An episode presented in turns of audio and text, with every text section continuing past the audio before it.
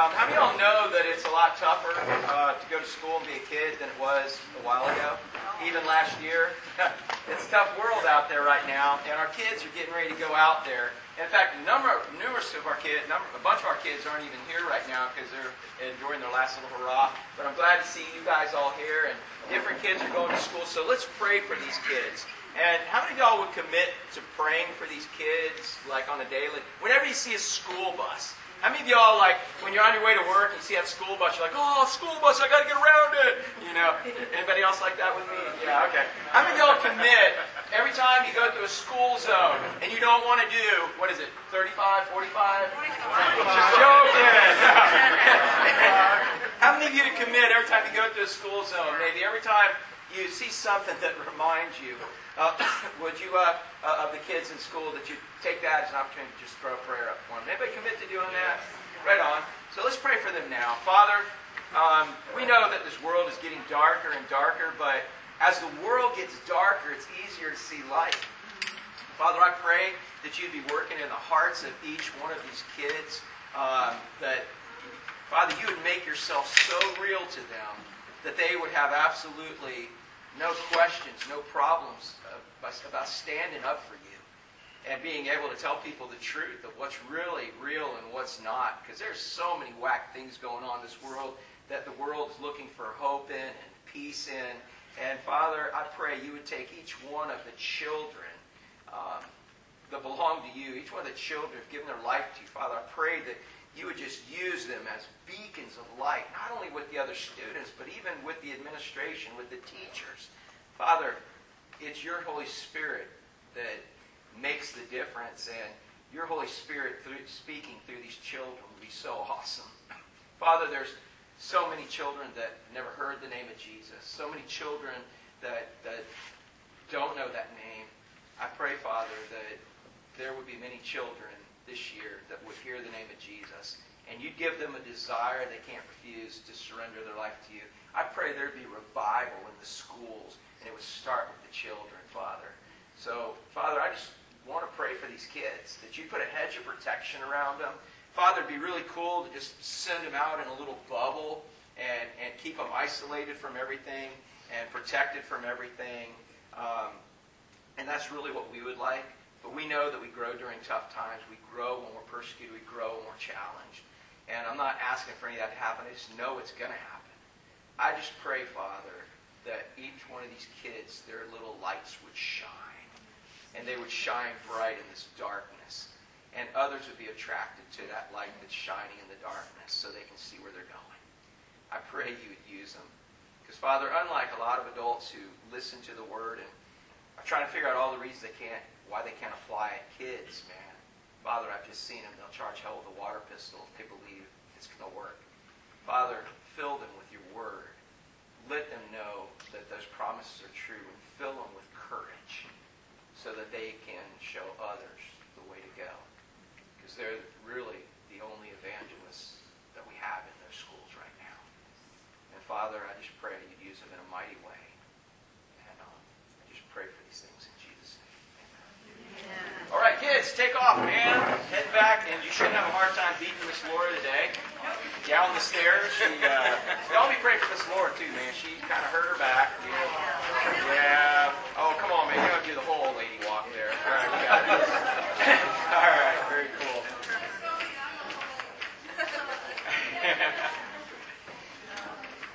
All right. How many of you have ever uh, have you ever looked at like surfing and and you know you saw it and said, "Man, I'd like to try that out." Anybody ever, you know, at some point in your life, I'd like to try that out. Or you actually had these two over here, uh, Jackie and Missy, had a surf lesson, and I'm not going to specifically be talking about them today, but we will be having a lot of references back to their surf lessons. Okay, but you know, you.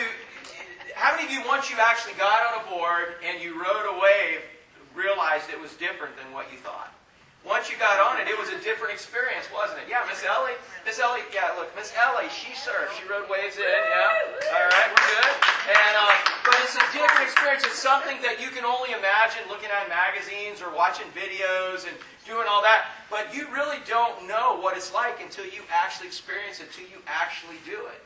And then what happens a lot of times, you know right away, um, uh, and Fernanda's kind of finding this out about her family, but there's some people that when they do it, they're just gone. They're lost, right? You've lost your family to surfing now, right? You know, it's a good thing you like hanging out on the beach and just kind of chilling because that's what we had in our family. At least we've always got somebody to watch our stuff when we're on the beach, right? So, you know, and so anyway, some people, once they get a, the, a hold of surfing, it just takes over their life. They're going to marry people that if, if that person's not going to let them surf, they won't, they won't stay in that relationship, man. If that job won't let them, they're just going to get another job. They're going to situate their whole life around surfing, whether they admit it or not. And that's called stoke, okay? Uh, so, so here's what happens. First, somebody gets a hold of surfing and they try it, and it's way different than what, it's, it's better than they ever imagined. But they didn't know what it was like until they actually fully experienced it. Once they experienced it, man, and now they believe in it, now they're they're they're into it, you can't stop them from going. Is that anybody found that to be true in anybody's life? You can't stop them from going to the beach. They got to go. Uh, and, and, we're not going to have Beach Day Monday officially tomorrow, but I know some people are probably still going to go because you can't stop your kids from going. They're just going to be obnoxious if you don't go, right? Well, they're going to have to deal with tomorrow. School starts tomorrow. Okay, all right, all right. So even homeschooling, you're not like, you know, going to build that into your PE curriculum or. Oh, I shouldn't give them that idea. Oh, my bad. Sorry. I am such a good influence. So, you see what I'm talking about? So you get a hold of surfing, you want to go, and, and, and nothing's going to stop you from going. And when you go, man, it's just a powerful thing. It's very similar to at the, the last part of the Gospel of Mark, where we're going to finish today. Now, I got to tell you, in these last few verses, verses 9 through 20, there's a lot of commentators that don't even give this any credit. There's a lot of Bible scholars that don't deal with this. They just kind of skip because they feel as though this is an unnatural ending to the Gospel of Mark. And there's indications that this was not part of the original manuscript. Some of the oldest manuscripts in the Gospel of Mark, verses 9 through 20, were not there. In fact, you know, you'll see it in italics in some of your Bibles. And just because it wasn't in some of the older manuscripts, what you'll find is that it's in actually most of the newer manuscripts. And there's nothing in there that's unbiblical. What it looks like happened is that Mark but I kind of finished Peter's rendition of the story. That's what the Gospel of Mark is. And then later, some people kind of just added more of an ending to make it flow better, so to speak. But everything that's in this Gospel of Mark, especially this little section right here, is going to be biblical. And it's something for us to learn. It's, a, a, a, it's another opportunity to see life from God's perspective. And I know God gave me a message out of this today. So here's how you're going to remember it, okay? And it's sort of like surfing, and I'll tie that all back in. But I want you guys to, I want you all to do this. I want you to put your, uh, your fingers in your eyes. Not in your eyes, but by them, you know? And say, seeing, seeing. is believing. Oh, you notice, I want you to touch your heart right here. Okay, ready, guys? Seeing is believing. Okay, because you don't really see something, man, until you got your heart and soul, until you actually experience it. Okay, so seeing is believing. Okay, we got that. Let's see if everybody's got it again one more time. Seeing is believing. Now, follow me here. Believing is going. Okay, so here we go. Seeing is believing, and believing is going because, you know, as Paul Harvey, anybody you guys remember Paul Harvey? The rest of the story. You remember that guy on the radio used to be there? And he once said, if you don't do it, you don't believe it. Believing's not here, believing's right here. So seeing is believing, and believing is going. If you believe in it, you're going.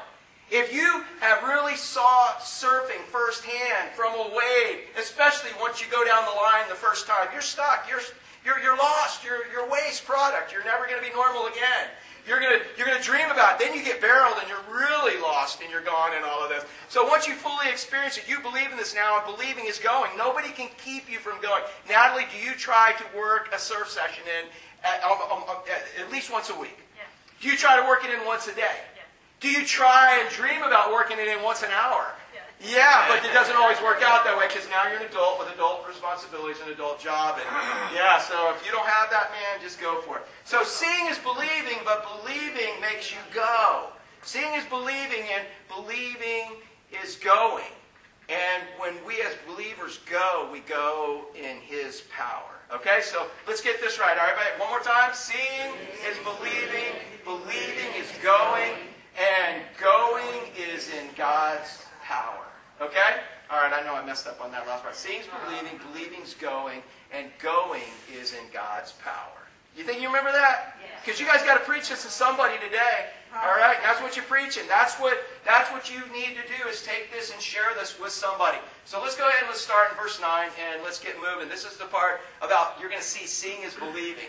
It says now when he Jesus rose early on the first day of the week, he appeared first to Mary Magdalene, out of whom he had cast seven demons. Now, you can read about Mary Magdalene in the other gospel accounts. Luke covers it, John covers it, and you can see that that is how their relationship started. Is Jesus cast seven demons out of this woman, and the Bible teaches those who have had a lot forgiven um, have now got a lot of love. you know, you when, when, when you when you've been forgiven greatly, man, you, you you have a great love in all of this. So he had cast out seven demons out of her. Verse 10, she went and told those who had been with them as they mourned and wept. So who were the ones that were with them? Who are the, who were mourning and weeping? Remember the ladies came to the tomb, right? So she got to the tomb. When you read the story, she, the ladies were going in the morning, and she got out ahead of them because, man, she really loved Jesus and wanted to get there early. When she got there early, she saw that the body was gone. And what she say? Remember? That she thought everybody, everybody stole the body. They stole the body. He's gone. He's gone. He's gone. And then she took off running. Now, she was going to tell Peter and all of them and went and told them that the body was stolen. And then, coming back, Peter and all the disciples went and saw, yep, that's true. And then they all started weeping. Now the body's even stolen. We can't respect them. They went on back. And Mary Magdalene was hanging out in a garden, and she thought, you know, there was a gardener, right? You can read this whole story. It's in Luke or John. I think it's in the, this one's in John. And, and she's sitting there, and all of a sudden Jesus speaks to her, and she saw him. And when she literally saw him, now she believed in the resurrection. Seeing is believing. And why did Mary Magdalene see, believe that Jesus was raised from the dead? Because seeing is believing.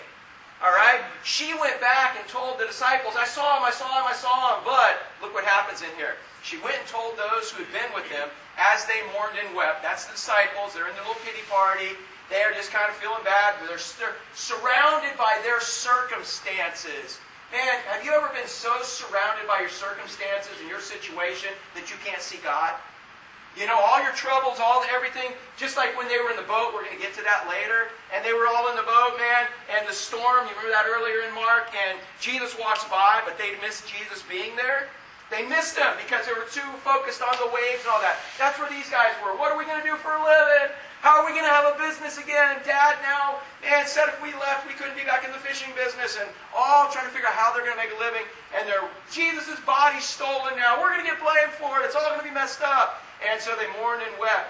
And when they heard that he was alive, and they had that he had been seen by her, Mary Magdalene, look what it says.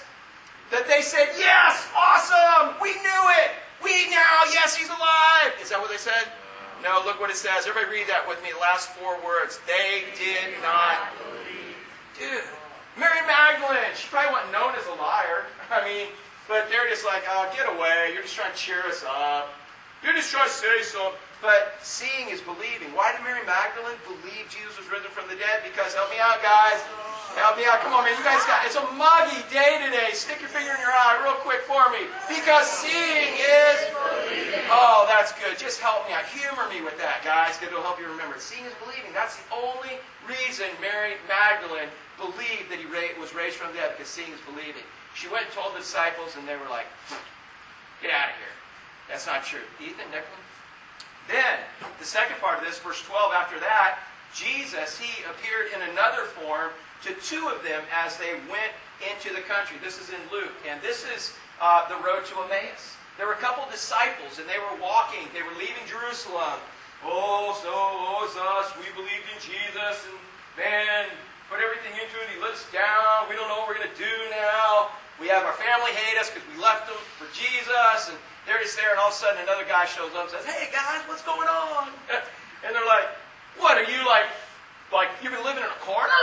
What? You know? What, what do you mean what's going on? You'd have to be like just somewhere hiding in a cave under a rock to not know what's going on. Jesus was crucified. And so the guy starts talking to him and explains, you can read this in Luke, that Jesus, they didn't know it was Jesus. He didn't let them see it was Jesus. He starts explaining from the scriptures, from the Old Testament all the way to the New Testament, how Jesus fulfilled all the scriptures. Because did you know that you can cut the Bible anywhere and it bleeds? You can cut the Bible anywhere and it bleeds. Man, everywhere in the Old Testament and the New Testament, it's all about Christ and what He would do. And Jesus, could you imagine being one of these guys and having Jesus next to you, explaining the Scriptures to you, and then they're, uh, then they're like, hey, tell us more. Hey, you're going to go on. No, no, stay here, stay here. We're all going to stay at this little hotel or wherever, this rock we found. And he starts explaining more to them. And then their eyes were opened and they saw it was Jesus. And right at time, they're like, yes! And then he disappears. He's gone. But they knew it was Jesus. They knew it because, help me out, guys, stick fingers in your eye, because seeing is. You got to experience it before it can come, become real to you. I mean, when you gave your life to Christ, did it go from your head to your heart, or your heart to your head? Did you figure it out because you're so smart? Did you go study scriptures and take seminary classes and you're like, okay, the evidence is here and here. I guess I'm going to choose Jesus. No. That's not how it works because then only smart people get saved and I'd be lost and bust hell wide open. All right? What happens is he puts it in your heart and he says, here's a little seed, take it and grow it. Here's a little something. I'm going to give you the desire and ability to believe. And as we believe, He continues to prove it to us. It goes from our heart to our head in this. So you've got to experience it. Seeing is believing. You don't experience it, it's awful hard. Have you ever tried to explain the gospel to somebody who is not seeing it? You ever try? I mean, there it is. There's the gospel. I'm just going to tell you guys, pray for me this afternoon. I don't know how it's all going to go out. This is going to be way different than the service with Bill Kerner. But I have a memorial service today at 2 o'clock with a man who I knelt down with a couple of days as he's on his deathbed. His hospice is in his house. And I said, man, I said, hey, how would you like me to pray for you today? And he said, you know I ain't a praying man. You know I don't believe in that stuff. I'm like, oh, but you're on your deathbed, don't you know? And we've shared the gospel. I've shared it with him so many times, but it's just there. His ears were deaf. And he's like, I said, what are you going to do? He said, I don't know, but I'm ready to go. I'm tired. I'm done. I'm ready. I'm ready. I'm waiting for one more person, then I'm going. I said, where are you going? He said, I don't know. I'm going to take my chances. And I'm just like, dude, this is somebody getting ready. To... And he died, too, about a day and a half later. He knew he was dying. But the gospel made no sense to him. God has to speak to your heart. He has to let you experience it. And at that time when you're experiencing it, you accept it. And then it becomes real and you've got it for how long? Forever. But it's uh, like we talked about with Nicodemus, it's like the wind. He says, the Holy Spirit giving you the desire and ability to give your life to Christ. It's like the wind. You don't know when it's coming. You don't know when it's leaving, but you know when it's there. And so here it is, man. You've been there. Have you ever tried to talk to somebody? And it makes so much sense to you. God's giving you something and you're sharing with your heart and soul. And their face is just stone blank. You been there? Yeah. I don't want you to get discouraged with that. I want you to be encouraged. I want you to keep sharing it. Keep talking because you don't know who that is. We, when we share the gospel, we share what God has shared with us with anybody, when God tells us to share it, it's a sweet smell to Him, according to 2 Corinthians. If He's impressed, He loves, it's a sweet fragrance to Him, our obedience is. That's what we're giving Him. And whether people accept or not, that's His gig and their gig. That's between them. We're, we can't save people. Can't do it. So here it was, these guys in Emmaus, they, they're walking and they, they believe because, help me out, because seeing is believing. Yes, you guys got me. Seeing is believing, right? And they went and they told the rest. As soon as they knew, they went and told Peter, James, John, all those guys. But what happened? They didn't believe him either, man. Because seeing is believing. He, there's the disciples.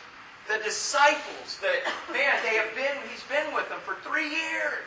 He's told them, but every time he said, hey, I'm going to die, be buried, and resurrected, they stopped listening after they heard him say he's going to die because that's not what they were taught that he was going to do it. When the Messiah came, he was going to kick Roman tail. They were going to be in charge of everything. And they just couldn't hear it. So seeing is believing. That's why this guy, this guy, he understood. He knew Jesus was raised from the dead because seeing is believing. How many of you have seen with your heart that Jesus is risen and you know without a shadow of a doubt? Is that not a gift from Him? Would you just right now just say thank you? Yeah.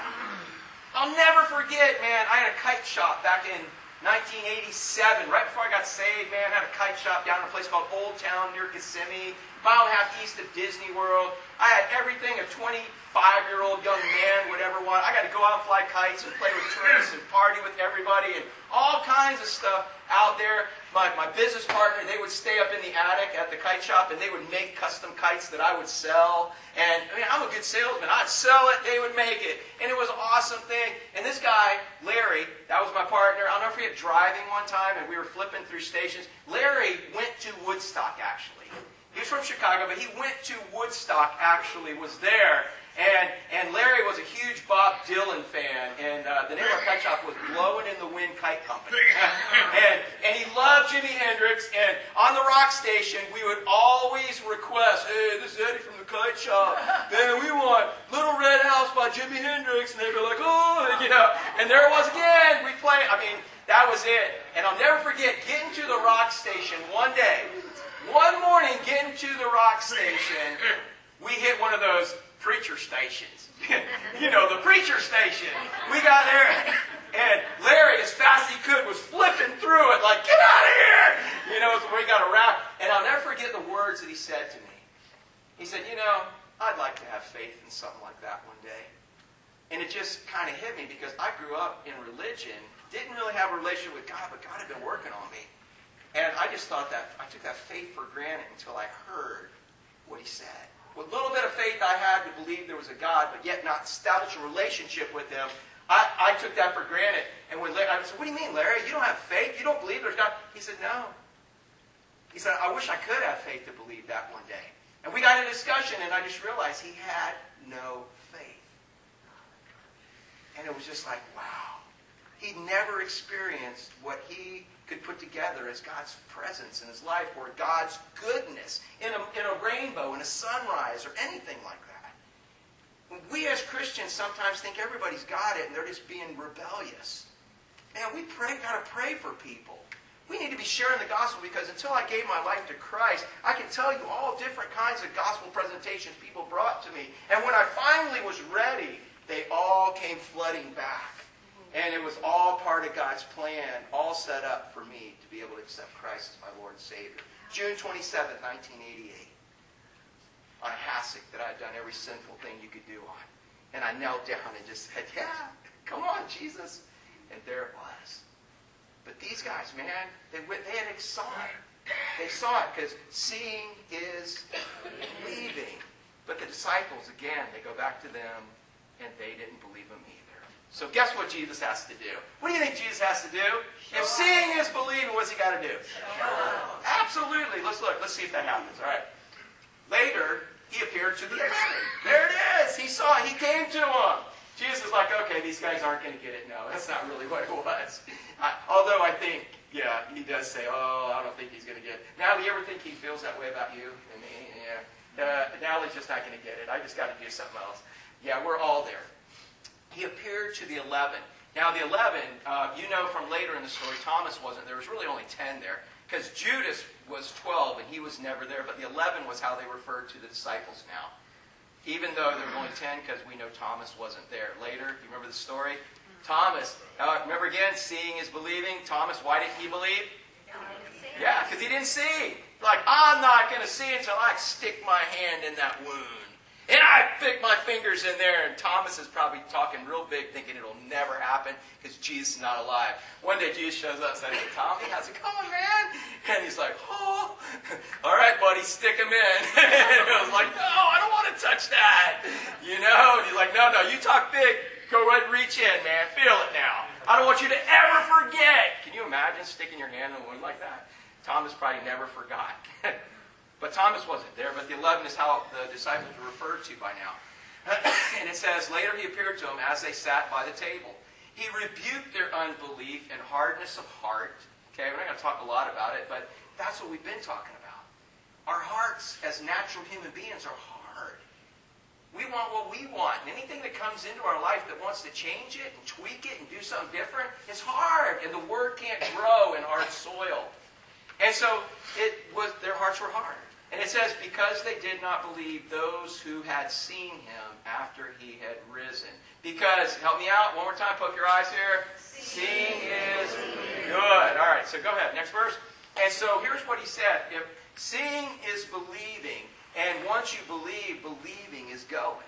If you don't do it, you don't believe it. Somebody once said in the Gospels, if you ain't fishing, you ain't following. Because what did Jesus say? He said, If you follow me, I will make you.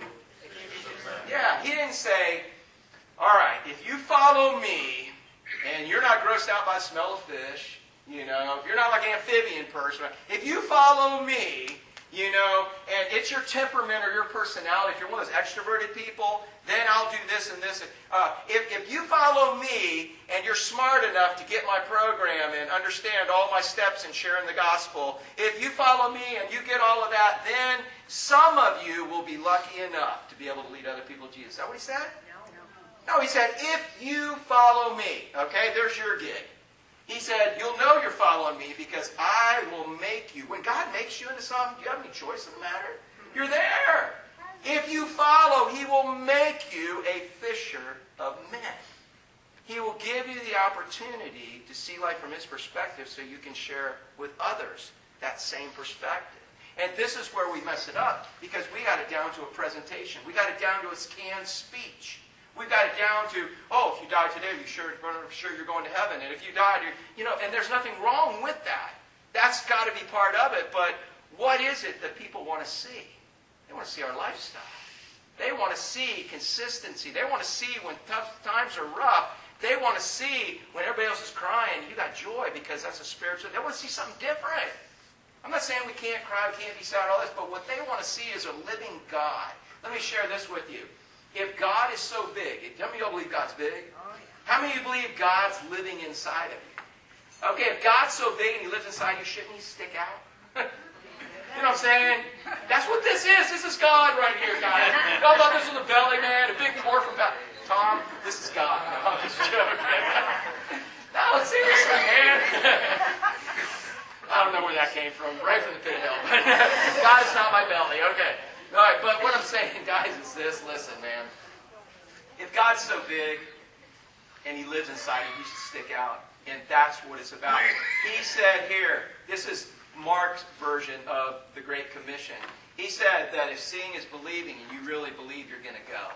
And this doesn't mean go out on Thursday night, go out on Wednesday, go out on prescribed time. It means as you are going through the day. Do you think it's an accident that you have the jobs you have? Do you think it's an accident you meet the people you meet? Do you think it's an accident that you run, the, uh, run, run into somebody from behind on US 1, Terry? No. And then they tell you you're number one? I'm not, you know? we had that conversation earlier this week. Private inside joke, but I'm sure you get it. But anyway, so what I'm saying, do you think anything's an accident? As a believer, no. As you are going, every encounter you have is God designed for you to help someone see life from God's perspective. Not the world's perspective, but God's perspective. And that doesn't mean that you got to beat them over the head with the Bible. It doesn't mean that it has to end up with a gospel presentation, but it should end up with some way for them to give their life to Christ way more than it does. Do you agree? Yes. Way more than it does. Because so often we're just like trying to survive the situation and get out of it without losing our testimony. As opposed to using it for what God has designed it for, which is an encounter for us to show them who the living God is. That's the purpose in it. So he said to them, Go into all. Where are we supposed to go? Where does that start? Right here. It starts the minute we. It starts right in here. It starts the minute we leave here. It starts where you go to lunch. It starts with your neighbor. It starts right here. And where does it end? It doesn't. Everybody, everywhere in the world. He said, "Go into the world and preach." Now, how many of y'all think that's for the preacher? for that extroverted person like me, you know? No, it's you. In fact, how many of y'all are introverts? Can you like just slip your hand up real secretly? Come on, all right, there we go. I love Tom's introverted. How did two introverts even get married, Tom? I don't even understand that, but it's awesome. All right, you guys are an anomaly, but you're awesome together. yeah, this was the ultimate in, introverted hand raise. I saw it, man. you folks. Yeah, John, there's not anybody much more introvert. Now, see, Karen is a total opposite of John, okay? That means you're not, you're definitely not an introvert. I even think extrovert is a little, is a little like a weak terminology for you, but that's all right. So, but in this, man, you introverts are the most awesome people to share the gospel because when you open your mouth, people listen, right? When people like me open my mouth, they're just like, oh, you know, they might catch something because it's always open, right? You know? Yeah, it's like I'm lucky if they even pay attention to anything I say because it's just always open. It's like background noise, right? Yeah. But you introverts, who said yeah? Emily? it is. I'm just going to have to start singing at home. All right. But what I'm saying is, you introverts, man, when you have something to say, people listen like, oh, you guys think, oh man, I can't share the gospel, I'm scared of. It's not your power anyways, it's his. It's not your choice, it's his. He said to them, seeing is believing, and believing is going. As you are going, go into all the world, preach the gospel to what? Yeah, read, read what that says, actually. Every. Now, I'm going to tell you, if I see you guys up in the trees talking to the lizards about Jesus, that you, you, you're not quite there. All right? That's not exactly what that's talking about. But it is talking about every person. Every person, man. All right? So don't be trying to lead your dog to Jesus and all that other stuff. You talk to people, man. Every person. So is there any, is it every person except that person that did that thing to me when I was two years old? then I'm still holding a grudge against? No. Every person.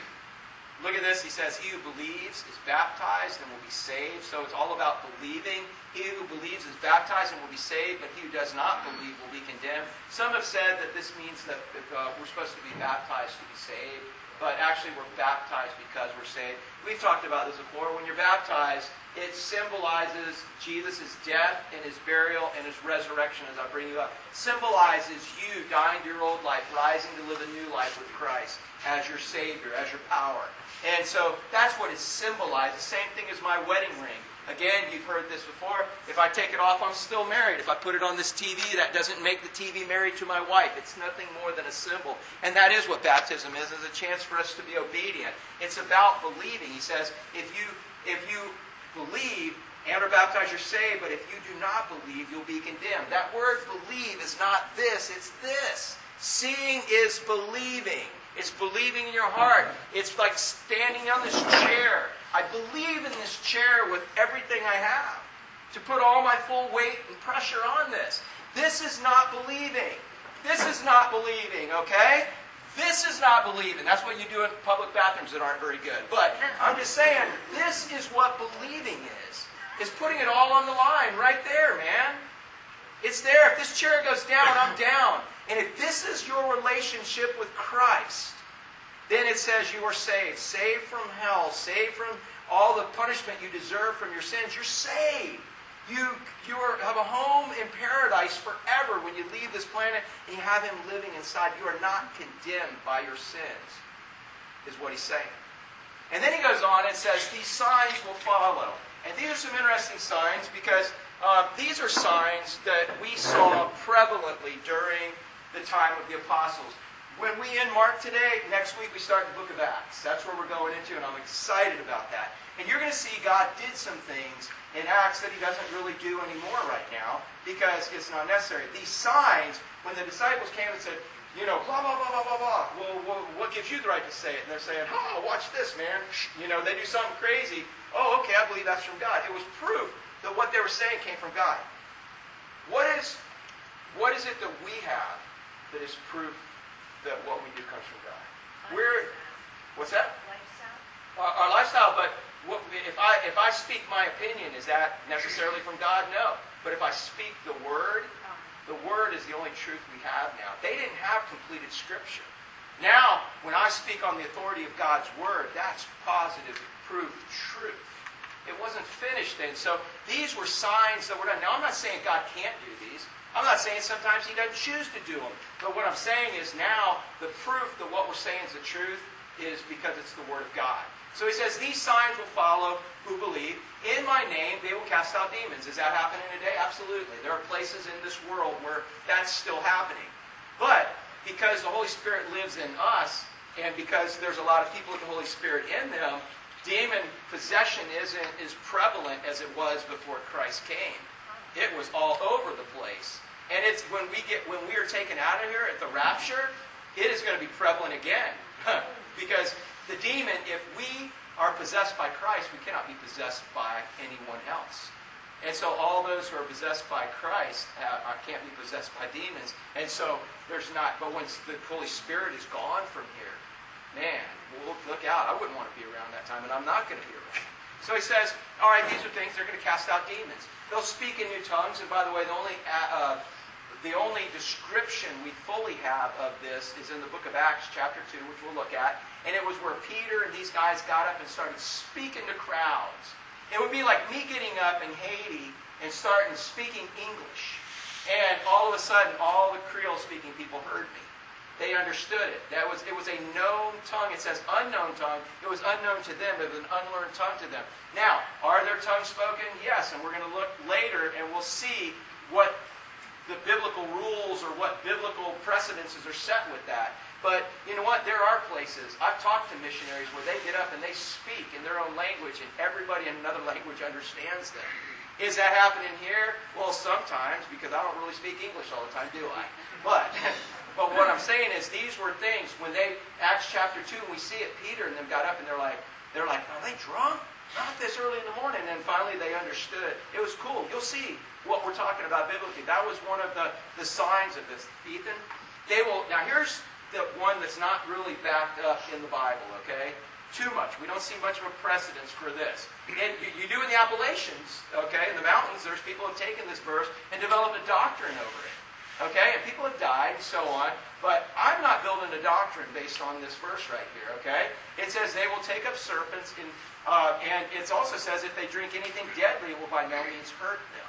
We don't have any precedence of this in Scripture. One time Paul got bit by a snake, and everybody said, oh, you're going to die. And he didn't die because God used that as a sign, but that's the only precedence we have of that there. It says, if you drink anything deadly, it will by no means hurt you. Don't go into Publix today and um, or Winn-Dixie or whoever's got the microphone, and, and don't just like get on top of the counter with a gallon of bleach, you know, and say, "Oh, attention shoppers, come to aisle four.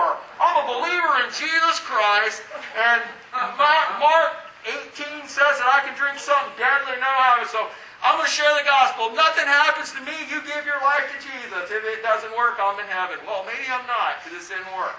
You know, go, go, go. Dude, don't do that. That's tempting God. Don't do that unless God tells you to do it. And if God's telling you to do it, call me first, okay? let me hook you with God. Let Him talk you out of doing something stupid, all right? So again, I'm not real sure where this comes from here. I'm just saying that, you know, bottom line is that, you know, God was doing things back in that day during the, during the beginning of the church age before they had completed Scripture for a reason. Maybe that happened at one point. Somebody did it. It proved to a group of believers that that word was from God. But it's not a precedence that we have now. In order to prove what we're saying comes from God, for us, it needs to come from the Bible. Okay? Because that's the truth we have. And he goes on and says, You'll lay hands on the sick and they'll recover. I've seen people healed. I've seen that happen.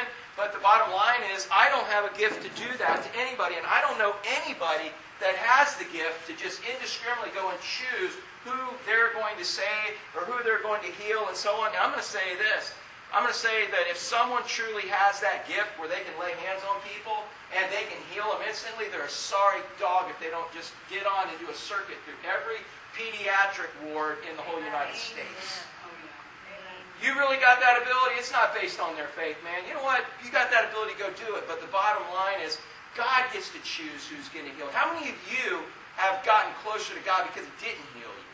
Many of you got closer to God because He allowed you to go through something instead of bailed you out of it? God gets to choose in all of that. And that's where I'm at. But here's what it is for us seeing is believing, but believing is going. going and sharing the gospel. Ethan, go to the next part. So seeing, everybody help me out guys just so I can wake you all up again. Seeing is believing and believing is going. Right. So if you're believing, you really believe in this stuff, you are going to go and share it with others. Okay? In some way, shape, or form, and I'm here to tell you that do it. It's, it, it may be scary, but it's awesome because of this next part. So then, after the Lord had spoken to them, he was received up into heaven. All right? So after God spoke to him, now he ascended into heaven. There's a lot of details in between that their gospel accounts talk about. We'll even see in the book of Acts. But after he talked to them sometime, he was now received up to heaven. Jesus ascended and sat down at the right hand of God. So what does that mean? I heard a little kid say one time, he said, why is God left-handed? well, because Jesus is sitting on his right hand. you, have heard that bad joke before, right? Have you really, how many of y'all heard that bad joke before? I saw Emily roll her eyes, but that was not because you heard it. It was just that bad, right? All right, so, so what the right hand is, the right hand is power.